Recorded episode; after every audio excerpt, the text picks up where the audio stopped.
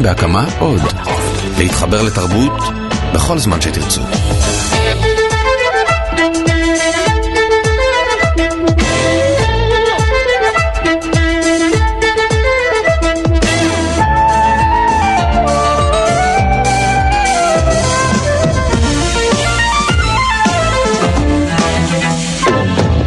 Words, English words, are full of echoes, memories, associations. They've been out and about on people's lips, in their houses, in the streets, in the fields, for so many centuries. And that is one of the chief difficulties in writing in today. They're stored with other meanings, with other memories, and they have contracted so many famous marriages in the past. שלום לכם, אתם איתנו בתוכנית גיבורת תרבות. אה, אנחנו היום לא אומרים גיבור תרבות כי אנחנו נותנים כבוד למגדר, ושמענו את קולה של גיבורת התרבות שלנו לתוכנית הזאת, וירג'יניה וולף, הסופרת, הפמיניסטית, אה, זאתי שפרצה את הדרך גם לנשים וגם לסופרים שבאו אחריה. ואנחנו זה דוקטור דן הרב. היי יונתן. ודוקטור דוד גורביץ'. שלום יונתן. ואני יונתן גת, ובואו תסבירו לי אה, חבריה. למה כל כך הרבה שנים לאחר מותה, אנחנו מדברים כבר על אה, למעלה מ-75 שנה לאחר אה, פטירתה, וירג'יניה וולף עדיין מעוררת בנו התרגשות, אולי חלק מהזכרים שבינינו התגוננות, וגם פליאה. למה זה? אני חושב שבראש ובראשונה בגלל שני דברים. א', בגלל הרגישות האינסופית שלה, ושניים, בגלל המקוריות שלה, ואולי שלוש, בגלל משפטים נפלאים כאלה שאחר כך יזהו כזרם התודעה. כאן היא כותבת על פיטר וולש שהוא היה מאהב לשעבר שהיא זרקה אותו לפני שנים ובא לבקר אותה בלונדון של מיס קלריסה דלווי. אה, וכך היא חושבת, זרם התודעה שלה שמלווה את האיש שבא לבקר והיא שוב משיבה את, ריקה, את פניו ריקם אחרי המון שנים. בספר מרד דלווי. מרד דלווי. כשעננה, סליחה, כשענן אני התחלתי כבר להיות מוספר מהמגדר, עננה. אתה יודע, אתה השפעת עליי. מה אני אעשה? כשענן חוצה את השמש, דממה נופלת על לונדון ועל הנפש. כל מאמץ נפסק. הזמן מתנפנף על התורן. אנחנו עוצרים, אנחנו עומדים, נוקשים, רק שלט ההרגל תומך בגוף האנושי. שאין בו כלום, אמר פיטר וולש לעצמו, כי חש מרוקן, חלול לגמרי בתוכו. קלריסה לא רצתה אותי, חשב. הוא עמד שם וחשב, קלריסה לא רצתה אותי. אני חושב שכל אחד יכול להתחבר לשורות האלה. יכול להיות אומן השפה האנגלית ולהיות מומחה בזרם התודעה. כן. יונתן, אני רוצה להתייחס אה, לשאלה שלך וגם בעקבות הדברים של דוד. אתה יודע, אנחנו עושים תוכנית שנקראת גיבור תרבות, קראת לה גיבורת תרבות ואני לחלוטין אה, מקבל את זה.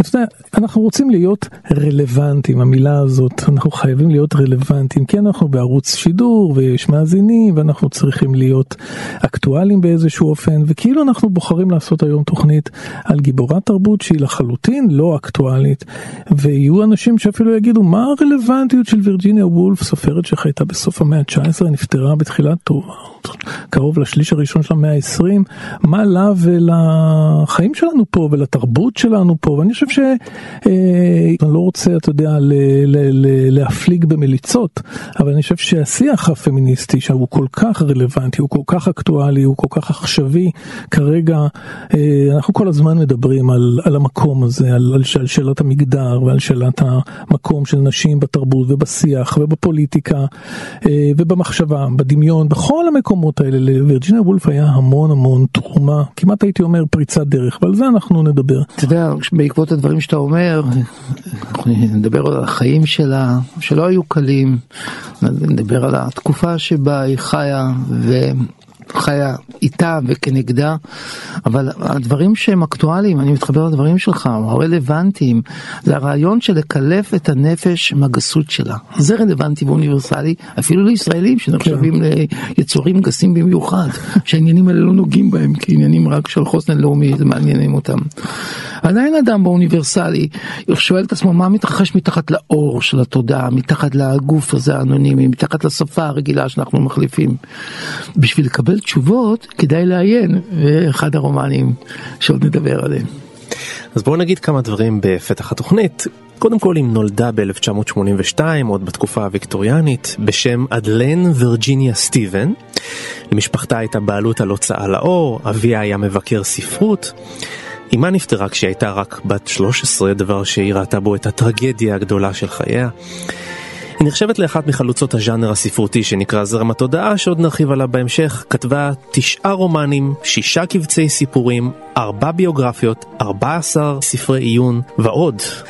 קראה לנשים ללדת פחות וליצור יותר, סבלה מדיכאונות קשים, התייעצה אפילו עם זיגמונד פרויד, אבי תורת הפסיכואנליזה. עצות שכנראה לא סייעו לה, שכן ב-1941 היא התאבדה כשהיא בת 59 בטביעה בנהר כשכיסיה מלאים באבנים כבדות.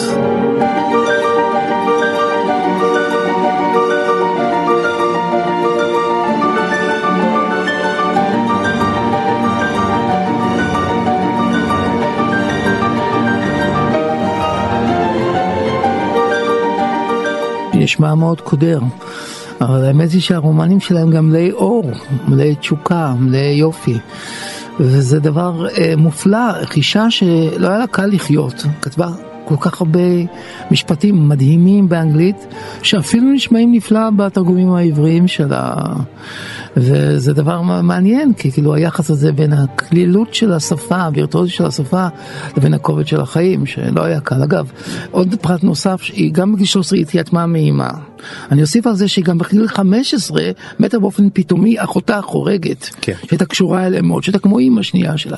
ואחרי זה נפלה לשלטונו של אבא שהיה די עריץ, די אה, לא מבין, די מסתגר באיזה מין אבל רשמי על מות אשתו, וחנת את הבנות שלו בתוך איזה סדר יום חיים כזה קשה, ויקטוריאני, נוקשה. ש... ש... ותוסיף לזה שאחיה החורג גם הטריד אותה מינית, או לפחות בדיוק. ניסה. והאב מאוד אה, דומיננטי וכן הלאה ואנחנו יכולים להוסיף עוד אה, כמובן אה, זרדים למדורה הזאת. זה בית, יודע, בית גידול את- מאוד בעייתי. אתה יודע, זה משהו ש... זה, זה חלק, זה דבר שחוזר אצלנו, הר- הרצון, באיזשהו אופן אנחנו מפמפמים את ההיסטוריה האפלה או הקשה של הגיבורים שלנו. זה בשביל וככה- להיות סנסציוניים. אז זהו, זה קצת, אני שואל את עצמי, האם אתה, האם אתה חייב ביוגרפיה כל כך קשה כדי להיות פורץ דרך, כדי להיות בסופו של דבר גאון? האם, האם יש קורלציה בין הדברים? האם- תלוי אם אתה רומנטיקאי, אם אתה רומנטיקאי אתה הולך לכיוון הזה, אם אתה אנטי רומנטי אתה בטח לא, לא אבל חושב. נגיד, שהדברים אנחנו נדבר. על וירג'יניה וולף היום, אתה, אתה חושב שהדבר הזה הוא מן הסתם קשור באופן הדוק, לא?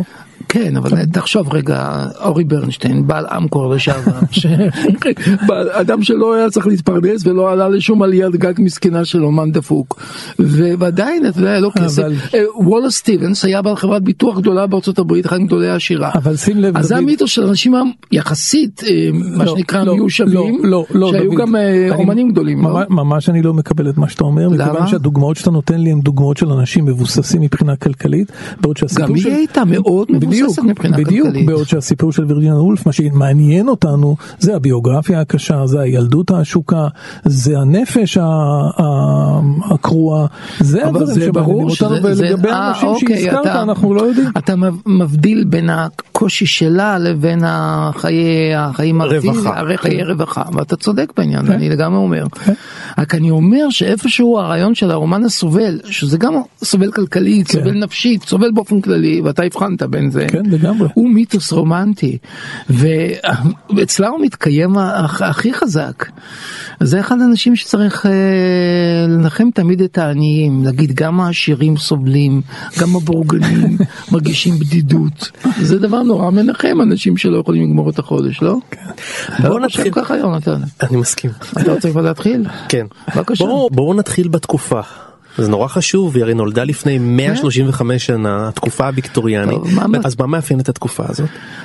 נוקשות, מוסריות, רציונליזם קיצוני, פוזיטיביזם מדעי ודקדנס גם יחד, הכל ביחד.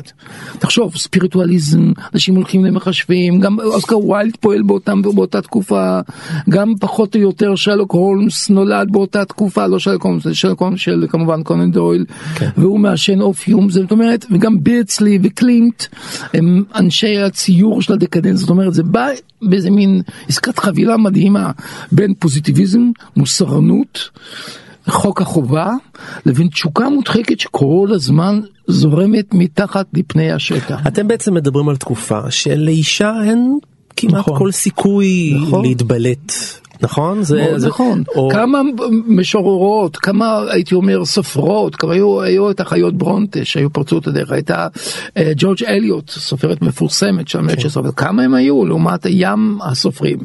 עכשיו לאנשים כמובן שכמובן אין להם זכות הצבעה, לא מדבר על ועד זה בכלל. 1928 אסור להם להיכנס לספרייה, תחשבו על זה. אה, ברור, הג'נטלמן הבריטי הוא כאילו מקיים את חובתו של פרור והוא מוצא את התענוגות שלו במקומות אחרים. האישה היא אשת בית שהמיניות מחונכת אה, לא להיות אחד הדברים החשובים והקובעים בחייה. בוודאי לא המורה הזאת של להיות, היא צריכה לעשות את המסיבות תה המפורסמות של השעה חמש. היא צריכה להיות ליידי. כן.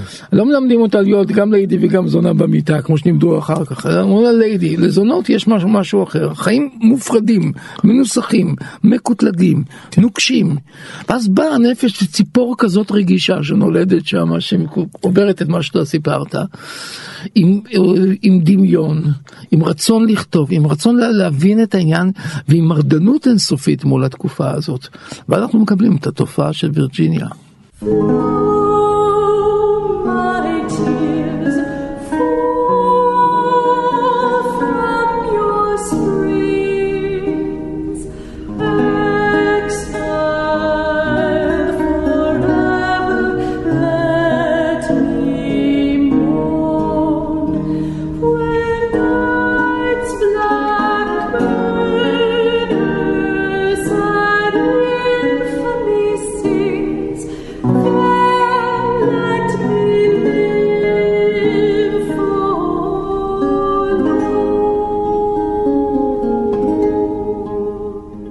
בהפוך על הפוך, רק בתקופה כזאת היא יכולה לפרוץ כל כך חזק, גם- נכון? יפה דיברת, אני מאוד מסכים לרעיון הזה.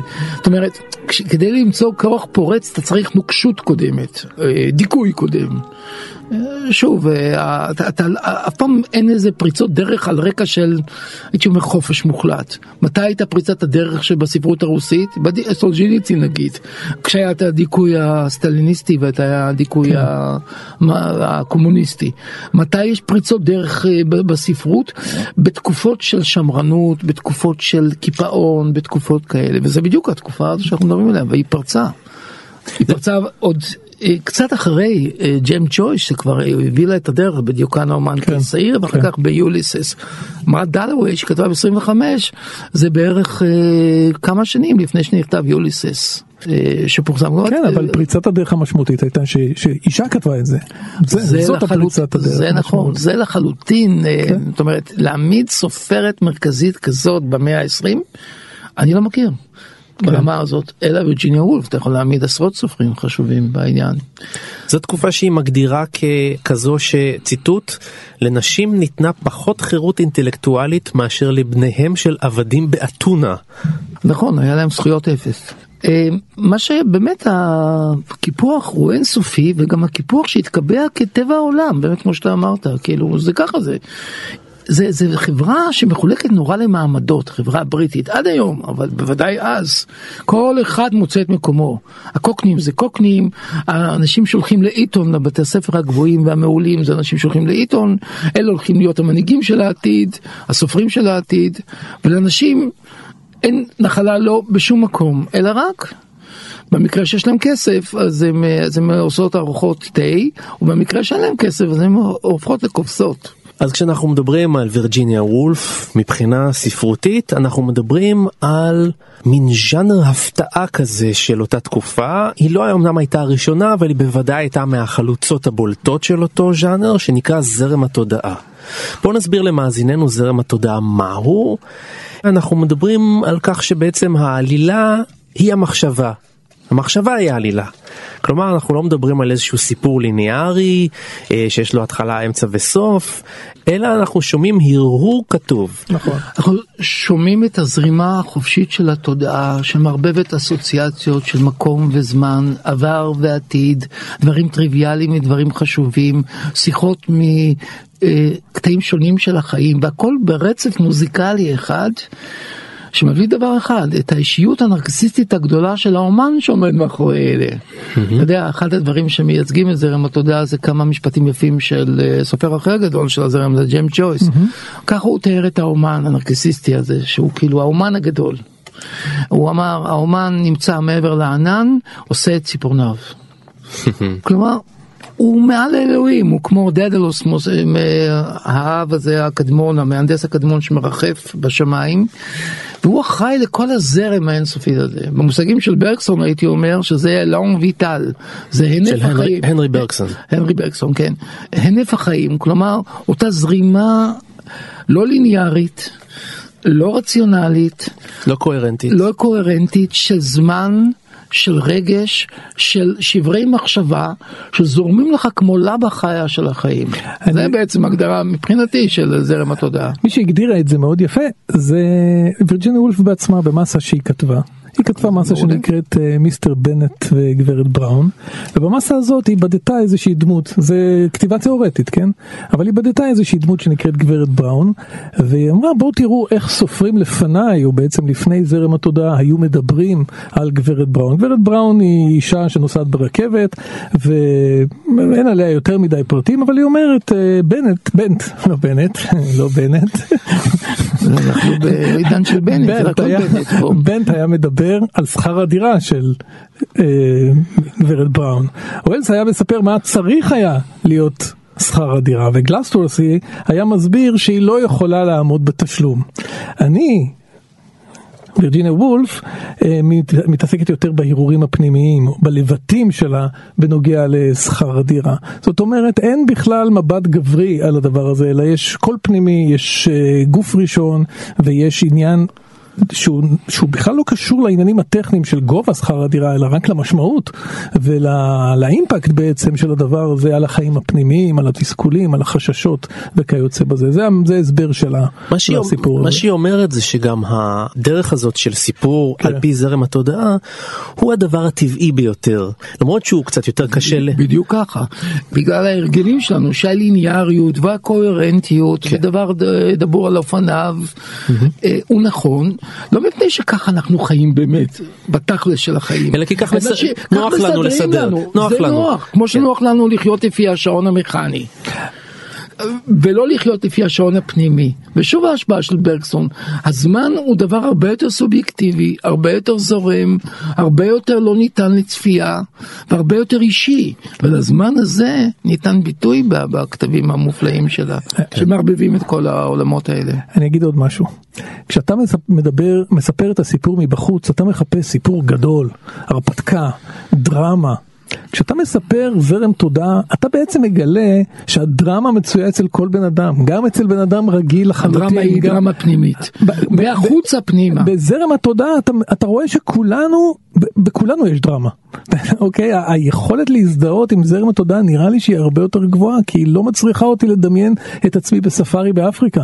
זאת הדרמה של היומיום, זה הדרמה של הדיאלוג, זה הדרמה של ההליכה ברחוב, זה הדרמה של המחשבות וה- והשאלות שעוברות לי בראש, שבהיבטים האלה אנחנו כנראה הרבה יותר דומים אחד לשני. כן, זה, זה בדיוק כל הכיוון של האמנות המודרנית, מהחוצה פנימה. כן. בעצם אנחנו מדברים על החוויה הפנימית של האומן הגדול. כן. לכן זאת אמנות מאוד נרקסיסטית מצד אחד, ומצד שני, למרות הנרקסיזם אנחנו יכולים להתחבר לזה, כי היא משחררת לנו מה שאנחנו פחדנו להגיד לעצמנו. בקול רם. כן. או בקול רם, כן.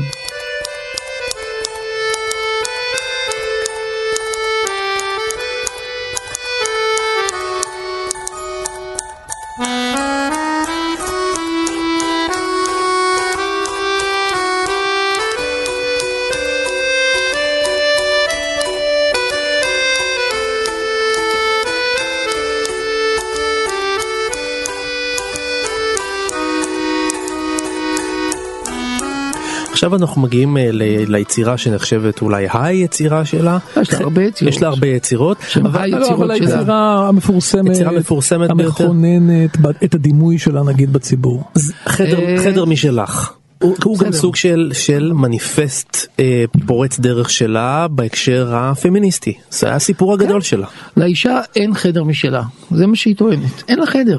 זאת אומרת, שכחו לתכנן, בתכנון לא לקחו בחשבון. לגב- לבעל יש סטאדי. סטאדי. אז בואו רק נגיד, בספר הזה מתארת אחותו הבלתי קיימת של שייקספיר, ושם היא אומרת שגם היא הייתה מבריקה לא פחות ממנו, רק שהיא לא פרצה את הדרך מכיוון שלה לא היה אה, חדר משלה ולא נכון. משכורת. ו... בדיוק ככה, האישה היא רוח רפאים שמשוטטת בין החדרים, והמקום שלה זה בין המטבח לבין המבואה. עושים לה איזה סקרטר קטן, שמים לה משהו שם, כאילו אומרים לה, ומה היא צריכה לעשות שם, פחות או במבואה או בבודואר, או מקומות כאלה שהם, זה מעניין מאוד, זה לא מקומות מרכזיים של הבית, זה מקומות מעבר כאלה, מקומות המתנה, מקומות של חצי שירות, מקומות של להתכונן, לקבל, לעצור, טקסים מאוד מאוד מאוד מעניינים ששם כאילו מוקצים לאישה. כן.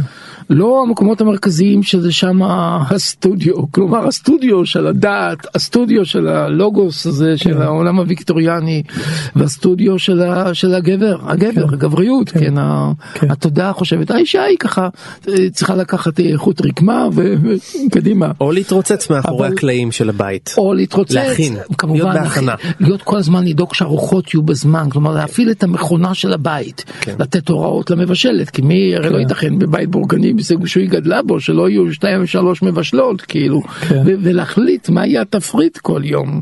אז במקרה שמדובר על האפר קלאס, ואם במקרה שלא, אז אין לי בכלל שום תפקיד, היא בעצמה כובסת, היא בעצמה שם רצה, היא שם מתרוצצת. מאחורי אתה- הקלעים וזהו. כשאתה מדבר על חדר חדר לגבר זה תמיד חדר עבודה אני חושב שכשווירג'יניה וולף מדברת היא לא מדברת רק על זה שלאישה מגיע חדר עבודה אלא בדיוק להפך מגיע לה חדר שבו היא לא תעבוד שבו היא תוכל להגות שבו היא תוכל נו רגע, רגע, רגע, סליחה, סליחה. שבו היא תהיה משוחררת דני, אני קורא אותך מהחובות. לסדר. חדר עבודה זה חדר שבו היא יכולה להגות. מה כן. הכוונה בחדר עבודה לגבר? זה לא אבל- חדר שהוא אבל- עובד אבל- בו, אבל- הוא לא עושה שם אבל- כביסה. אבל אני ממשיך את הקו שלך, ההגות היא אנטי התפיסה של האישה בתקופה ההיא. ברור. היא אמורה לעשות אבל דברים איפה אחרים. עושים בהגות? עושים בסטאדי הגות. זה לא עושים במטבח, לא עושים במבואה, לא כן. עושים בסלון, בסלון שותים תה, אוקיי, כל דבר מסודר. עכשיו, לה אין סטאדי. כן. עכשיו, אתה יכול, לה- חשבתי שאתה הולך להרחיב את זה ולהגיד לה, לא רק אין לה סטאדי, אין לה גם חדר שינה משלה, אין לה חדר, אין לה יכולת בעצם לשמור על העצמיות שלה, כאילו, כן. מול הזכר הטורף, אה, רב דת, כן. פעלתן, אה, הולל כזה שהולך לנשים אחרות, ורואה את אשתו מדי פעמיים, שלוש בש- בחיים, ועל ידי זה נולדים לו כמה ילדים. אבל חדר משלה גם אין לה, אין לה, אין לה פרטיות, אין לה פרטיות, אין לה, אין לה מקום אחר אין לה, אישי אין לה שלה. מרחב פרטי בדיוק. אוטונומי שבו היא יכולה להיות בעצם חוב... היא עצמה. חכה זה לא נגמר אין לה חדר משלה אבל אין גם משכורת משלה. כי למה שיהיה לה חדר משלה היא מביאה הכנסה. היא עובדת, היא מביאה, יכול להיות שיש לה הכנסה, וההכנסה שלה נובעת מזה שהיא יורשת עשירה, שאבי הקצב לה ככה וככה. כן. בסדר, זאת ההכנסה שבדרך כלל היא מביאה, אם הג'נטלמן מתחתן איתה, אבל היא לא זה הפנים הציבוריות של הבעל שנוסע לפרלמנט כמו שמתואר, או בבורסה, או באיזה, או, אני יודע, חברה מדעית של לונדון, או משהו כזה, שר החוץ. דוד אל תיסחף אנשים יחשבו שאתה מדבר ברצינות פה. מה זה? אני- לא שיבינו שאתה בעצם מחזיק נוקט בעמדה שמגינה על האישה. אני לרגע- מגן על האישה. כי כן לא כי לרגע הדברים שלך פור, פורצים אתה לא. אומר לא, אבל אני, אם, אם אני נשמע כמגן על האישה, אני אכן רוצה להישמע ככה. כן, נכון. לא, זו האשמה זאת- שאני מודה בה. אגב, אבל תחשבו על זה שאנחנו שלושה גברים שמדברים פה על אישה פורצת דרך וכרגע אנחנו מדברים בנעימים אבל לה באותה תקופה אני מניח שזה היה מאוד מאוד קשה לכתוב בתחילת המאה הקודמת דברים כאלה. בוודאי. אני זוכר עץ אגודל בהתלהבות. לייק אני עושה לך לדברים שלך, ודאי, ודאי, וגם, וגם העניין של המשכורת, היא לא יוצאת החוצה לעבוד. אז כמובן שהיא לא עצמאית, אז היא תלויה לגמרי לגמרי בגבר, גם מבחינת מרחב, מה הוא מקצה לה, גם מבחינת החובות שהוא מטיל עליה, וגם מבחינת הכסף שהוא מפרנס אותה. אין לה שום אופציה להיות עצמאית, ואין לה שום אופציה להיות אה, בעלת חירות. כי להיות בעלת חירות זה אופציה להיות לבד, אבל אין לה אופציה להיות לבד, זה לזרוק אותה לרחוב כאילו, אם תהיה לבד, מה תעשה שם לבד? אז אין לה אפשרות להיות אדם חופשי, זה מה שאמרה וירג'יניה וולף כשהיא כתבה את הספרון הקטן שלה. מבחינה מסוימת זה כאילו היה אינספירציה אחר כך לדור נוסף של פמיניסטיות שאני חושב שהגדולה שבהם בצידה של וירג'יניה וולף זה סימון דה בובואר ב-1949 אני לא זוכר לא סגרו את השנה המדויקת. בכל זאת דוד אני רוצה לחזור למה שהיה קודם למרות העובדה שאנחנו מעריכים בדבר הזה אני חושב שאנחנו וביונתן אני חושב נגע בזה אני חושב שאנחנו לכודים ולא נוכל אף פעם לפרוץ שיח גברי. גם כשאנחנו רואים את עצמנו כפתוחים כנאורים כמבינים כפמיניסטים גברים פמיניסטים וכן הלאה אנחנו תמיד נהיה שבויים באיזושהי עמדה שלא נוכל לפרוץ אותה בתחום השיח. על זה דיברתי. כשדיברתי עליך ראיתי את הקלות שבה אתה מתאר בעצם את הדיכוי הנשי. אני מבין דוד שאתה מתנגד לזה אבל אתה ב- ב- ב- בדבריך ובהתלהבות שלך יכולת אני אפתיע אותך, לתאר אני את זה. מבין מאיזה מקום אתה מדבר עליי בצורה כזאת. לא עליך אישית. לא, על לא הגברים, על. הגברים. אני מבין את שיח כן. האשמה של הגברים, כן. אבל תגיד לי, אה.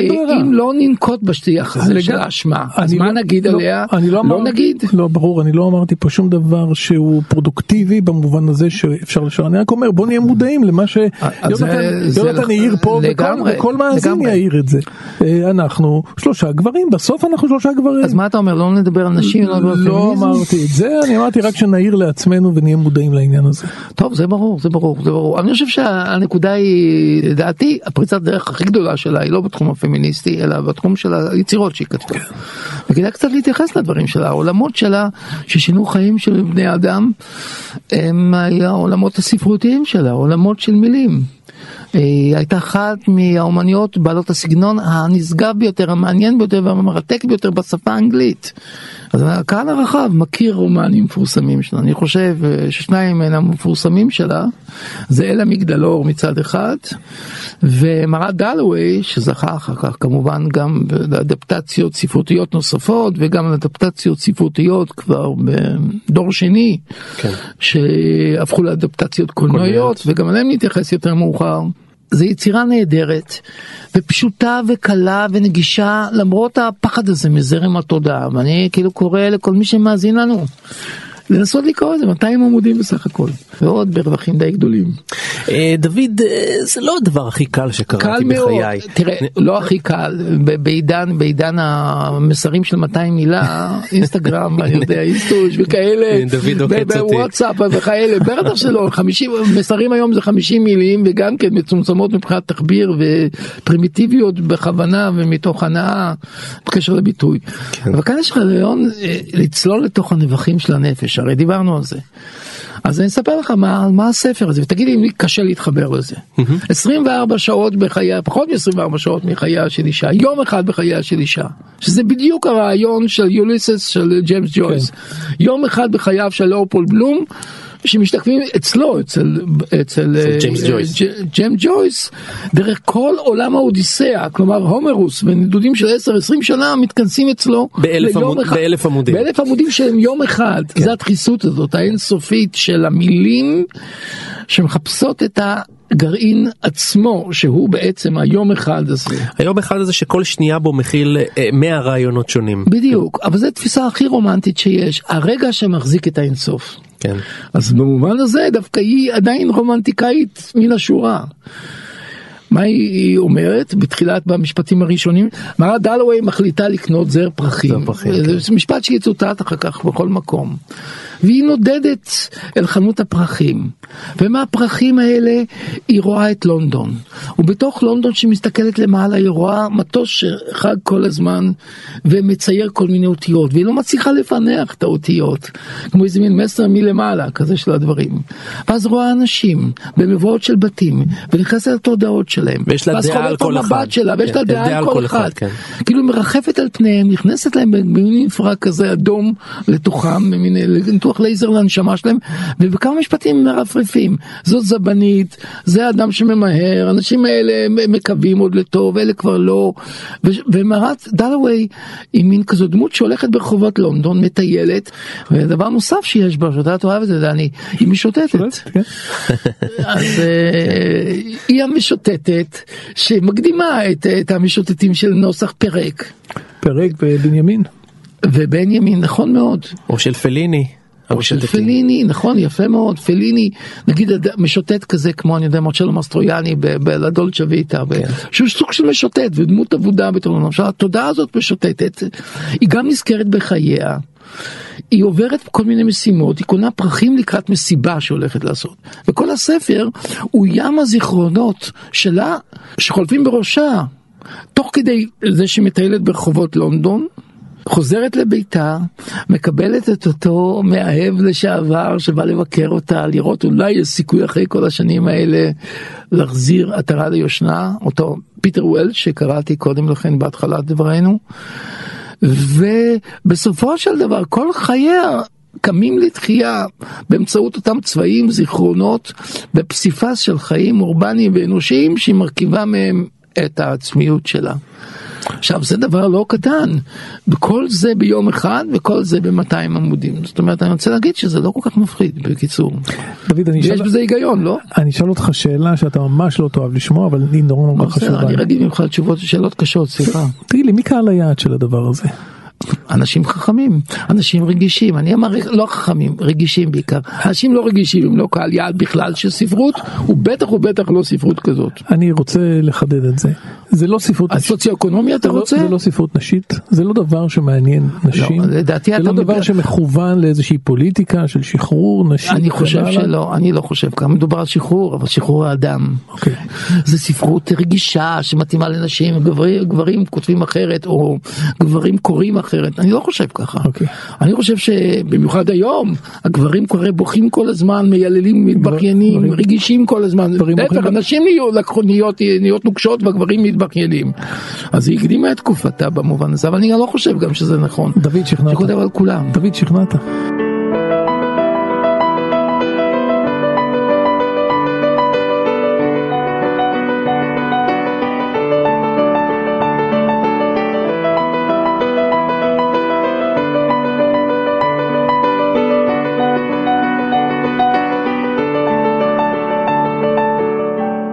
ושלום לסופרת רונית מטלון. שלום רב. איך הספרים שלך היו נראים אילולי קיומה של וירג'יניה וולף?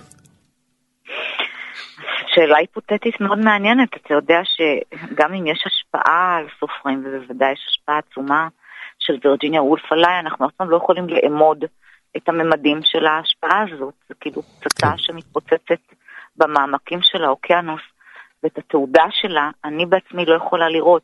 אני חייבת להגיד שזאת שאלה שהקוראים שלי או הפרשנים שלי יכולים לענות עליה הרבה יותר טוב ממני, אבל איך היה נראה העולם שלי? העולם שלי היה נראה, אני חושבת, הרבה יותר דל, אלמלא וירג'יניה וולף. הוא היה פחות עשיר, הוא היה עם פחות אופציות, זה בלי ספק.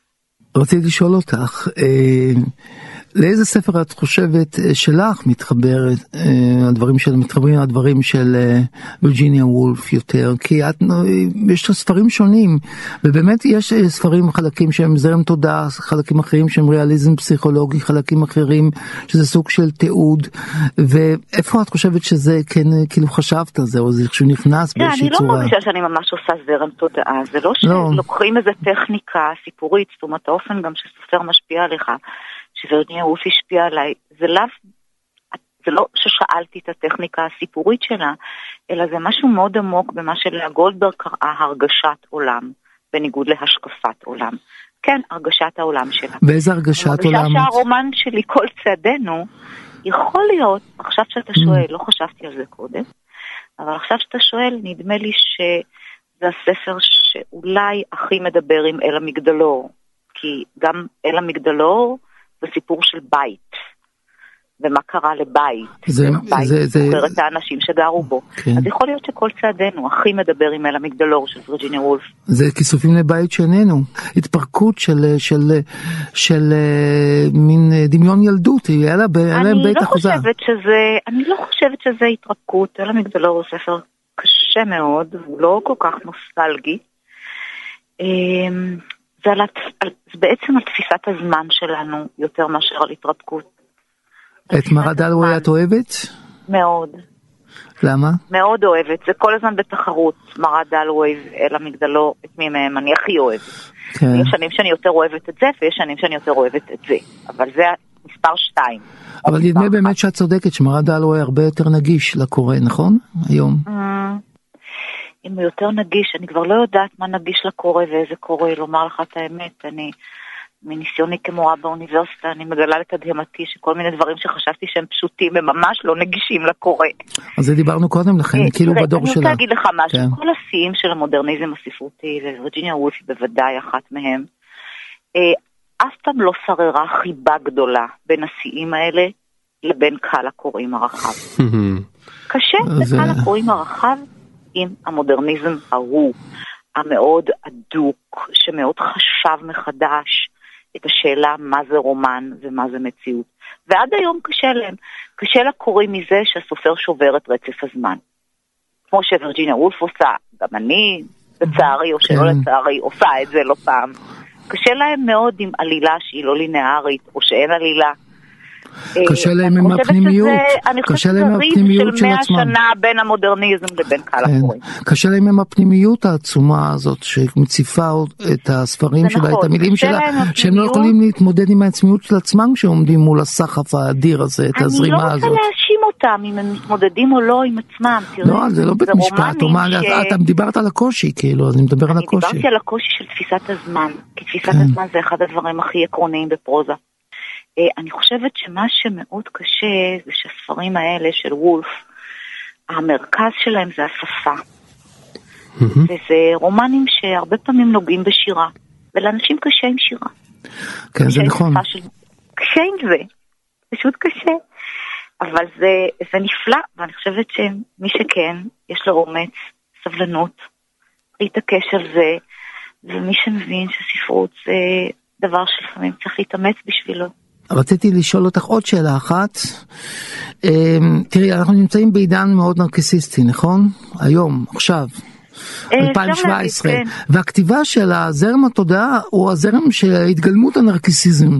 אז איך את מסבירה את הנתק הזה בין עולם נרקסיסטי כמו שלנו לעולם הנרקסיסטי של המודרניזם שכולו מתמוגג מהשפה אני ממש ומהעצמיות לא של חושבת האומן הגדול. שהעולם, פה אני חלוקה עליך, ואני לא אוקיי. מסכימה למה שאתה אומר. בסדר אני לא גמור, חושבת מצוין. שהמודרניזם הוא נרקיסיסטי. לא, מאוהב. בשפה, מאוהב בשפה, בזרימה אני חושבת האינסופית של שהמודרניזם, המילים. בניגוד למה שאתה אומר, בניגוד מוחלט, גם במטרות המוצהרות, וגם במה שיש בכתיבה, אם זה פוקנר, אם זה וולף, אם זה יוליסס, לקח הכי רחוק את השאלה מה זה לדמיין את הראש של הזולת.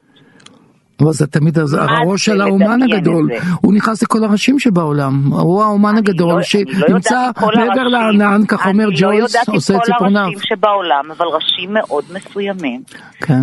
והרומן הזה לקח בשיא הרצינות את השאלה של הזולת, של הדמיון האחר שאיננו הדמיון שלנו. במובן זה, אני חושבת שדווקא הריאליזם שמבסוט מעצמו, מדושן עונג, ואורז את החיים של הבן אדם מנקודת הלידה עד נקודת המוות באופן ידידותי ולאין ארוך נרקיסי, מאשר סופר שמוכן לשלם מחירים של אובדן קהל קוראים בגלל הנאמנות שלו לפרויקט פנימי. טוב, אין כשאתה ספק. מתקרב לזולת, כשאתה מתקרב באמת לזולת, אתה מוצא שם סבך של חוטי טלוויזיה. ואת הסבך הזה של חוטי טלוויזיה, הרומנים של וירג'יניה וולף מנסים להעביר לנו. טוב, אני מבין, אני פשוט חושב לא שהסבך הזה. בעיניי, טוב בסדר, פה בטוח שאנחנו חלוקים, כי כל הסבך הזה והחוטים האלה מובילים בסופו של תודעת על עליונה שנמצאת בתוך האנושות תמיד יש שמרגישה הכל. תודעת על, אבל גם ברומן הריאליסטי יש תודעת על. איפה אין נכון, תודעת על? זה נכון, תמיד זה יש. נכון. בכל מקרה, אה, מה את הכי הרבה אוהבת אצל וירג'יניה וולף? מה אני הכי אוהבת באל המגדלור? אני לא יודעת, יש כל כך הרבה רגעים שאני אוהבת שם, וגם במראה דלווי. אני מאוד אוהבת את הסוף של מראה דלווי, שהוא אחד הסופים המדהימים בעיניי בספרות בכלל, לא רק בספרות. זה אדיר וזה שובר לב, וזה כל כך אנושי. ואת זה אני מאוד אוהבת. רונית מטלון, אנחנו מאוד מודים לך. גם אני מודה לכם, תודה רבה. תודה. שנת 1941, אמ, וירג'יניה וולף אה, שמה קץ לחייה. היא כותבת אה, מכתב התאבדות. זה אה, כבר היה מאוד מרגש. ההתק- כבר, כבר על רקע ההתקפות וההפצצות על לונדון, כן, מלחמת העולם השנייה, כן. זה דרך אגב מגיע אחרי הרבה שנים של דיכאונות. והתמוטטויות. אה, ואשפוזים. כן. ומעבר ל- לכפר, הם עברו לריצ'מונד, ומלונדון תראו כמה יפה, להתפרק. תראו כמה יפה היא כותבת את מכתב ההתאבדות שלה, היא כותבת לבעלה, יקר מכל, אני בטוחה שאני משתגעת שוב. אני מרגישה שלא נוכל לעבור שוב תקופה נוראה שכזו כמו בפעמים הקודמות, והפעם לא אחלים עוד. אני מתחילה לשמוע קולות, ואינני מצליחה להתרכז. על כן אני עושה מה שנראה לי המעשה הטוב ביותר. מה שאני מבקשת לומר הוא זה, שאני חייבת לך את כל האושר שידעתי בחיי. אינני חושבת כי יכלו שניים להיות מאושרים יותר משהיינו אנו. והיא אה, צוללת לנהר, וכך אה, מלחמתה שלה כפורצת דרך, גם כסופרת, גם כפמיניסטית, היא בעצם מפסידה בקרב הפרטי שלה ואולי מנצחת במלחמה הגדולה שהיא... אני, אני חושב שהיא ניצחה במלחמה הגדולה באמת על הזיכרון הספרותי, זאת אומרת, היא באמת הטביעה את עצמה, היא אומרת את זה, אני חושב שהיא אומרת את זה יותר בסרט, השעות שנעשה על פי הרומן של המהר"ל דלווי ופי ספרים אחרים, אה, היא צריכה להחליט מי ימות, האם ימות הגיבור או ימות בעל החזון, הסופר, והיא מחליטה, הגיבור יחיה, אני צריכה למות במקומו. ככה היא אומרת לפחות אני לא בטוח שזה בתוך הספר זה נאמר בסרט בשעות בשעות סרט נפלא שכדאי מאוד אה, לראות אולי בשלב ההמלצות לא, נוכל אז- להגיע ישר לגלוש לשלב השלב הוא ההמלצות. כרגע, כן, אם הגעתם זה- עד לפה אז אה, הנה ההמלצות שלנו, דוד כבר, עוד התחלתי. ספוילר שלך של דוד כבר זה- גילה. זה לא ספוילר כן, כן, איזה כן. ספוילר יש בזה עשית. ספוילר להמלצה של עצמך. אני חושב שההומור הוא חלק מהתוכנית נכון. ההומור העצמי במיוחד לרעיון של סיום התוכנית והרעיון של הסרט של ה... דוד, השעות. השעות עובדות אז כבר שאמרתי הסרט הזה שנעשה על פי אה, רומן של קנינגהם שהוא עצמו רומן שנעשה על פי כתביה של ויליאם וולף ובמיוחד מההשפעה של אה, מרה דלווי הוא עוסק בשלוש נשים בתקופות שונות של החיים. כאילו, כמו כאילו בדומה לזמן שמסתכלת עליו אה, וירג'יניה וולף שכולם הן מעריצות של וירג'יניה וולף קוראות את מרל דלווי חיות את מרל דלווי וגם מסיימות באיזושהי צורה די טרגית את חייהם או את מערכת היחסים שלהם כמו מרל דלווי סרט עכשווי עם מוזיקה נפלאה של פילים גלס שאני כן, מאוד כן. ממליץ. דן, המלצה שלך. ההמלצה שלי את- תפתיע אתכם, אני בכלל ממליץ אה, ברוח השוטטות וההליכה והמחשבות אה, בקפיצה הבאה, אם יש כזאת ללונדון, פשוט לשוטט בשכונת בלומסברי, או. שאיתה וירג'יניה וולף הייתה מזוהה בערוב ימיה, חוג בלומסברי, נכון. אה, קבוצת האינטלקטואלים שגרה בשכונה הכה תרבותית, הכה שקטה. ליד הבריטיש מיוזיאום זה ליד ממש הבריטיש מיוזיאום ליד ראסל כן. סקוויר. זה פשוט לשוטט בשכונה שכל בית ובית בה, כל בניין ובניין בה מזוהה עם סופר, אינטלקטואל, מדען. אה, לדמיין את השנים האלה שהאנשים האלה חיו כקהילה בתוך השכונה הזאת. ופשוט לרחף באמת למקומות אחרים ולזמנים אחרים מכפי אלה שקצת ביקרנו בתוכנית היום. אה, מקומות שבהם היה זמן אחר, פנאי אחר ואולי גם איזושהי פתיחות אחרת אל הזולת. סיימנו, שבוע הבא גיבור או גיבורה חדשה. עד אז, להתראות לכם. ביי ביי. ביי.